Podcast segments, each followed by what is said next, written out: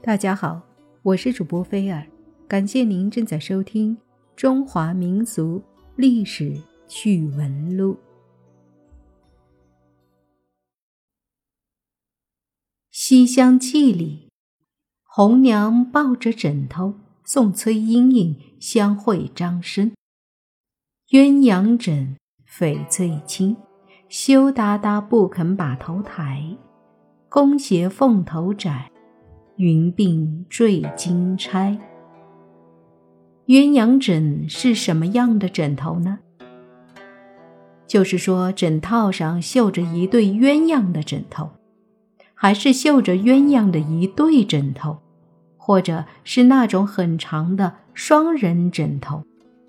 但有一点是肯定的，就是鸳鸯枕就是给鸳鸯枕着的。要两个人同时用，一个人枕那叫孤枕难眠。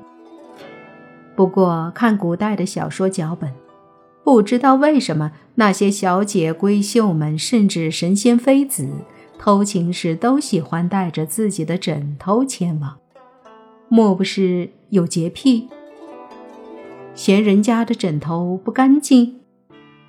又或者是像那部影片《恋上你的床》那样，离了熟悉的枕头睡不着觉了。崔莺莺是这样，传说里的洛神珍妃也是这样。七步成诗的曹子建爱上了自己的嫂嫂，魏文帝曹丕之妃甄氏，情投意合，然而悖论为理。甄氏因此相思成疾，抑郁而终。死后化为落水之神，于梦中意会曹植。明眸善睐，凌波微步，罗袜深沉，若飞若扬，曲尽缠绵之欢，并且留下玲珑枕一句，虽人神殊途，而枕上留香，可算文史中最浪漫的留枕了。而最残酷的刘枕，则要数唐高阳公主。高阳为唐太宗最宠爱的女儿，嫁与当朝宰相房玄龄之子房遗爱为妻，却与曾因撰写《大唐西域记》而享有盛名的玄奘高徒卞姬相爱。一个是尊贵的大唐公主，一个是学富五车的佛门子弟。他们的爱情注定要遭天谴的。然而，两人瞒天过海，硬是在礼教和禁规之间寻找缝隙，整整交往了八年，还生下了一儿一女。这期间，高阳赠送卞姬定情信物无数，其中便包括一只皇室专用的金宝神枕。一个月黑风高之夜。有小偷潜进弘福寺，盗走了玉枕，却在销赃时被官府逮获。公主与沙门的不伦之恋也就此大白于天下。卞姬被判于西市场大柳树下，处以腰斩极刑。侍奉公主的十余名奴婢，也以知情不报之罪悉数被勒死。那只枕头。给卞姬招来了杀身之祸，再香艳的物事染了血，也难免腥气。枕上的春秋记载的不仅是你侬我侬，更有恩怨情仇。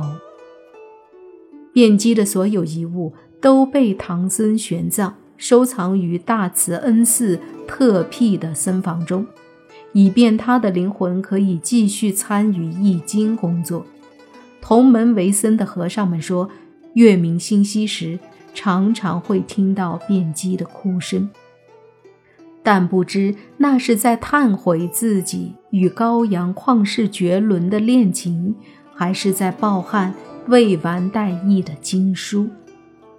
每次经过大雁塔，想起这段艳史，人们都不禁感叹与高阳的有缘无分，辩机的有才无命。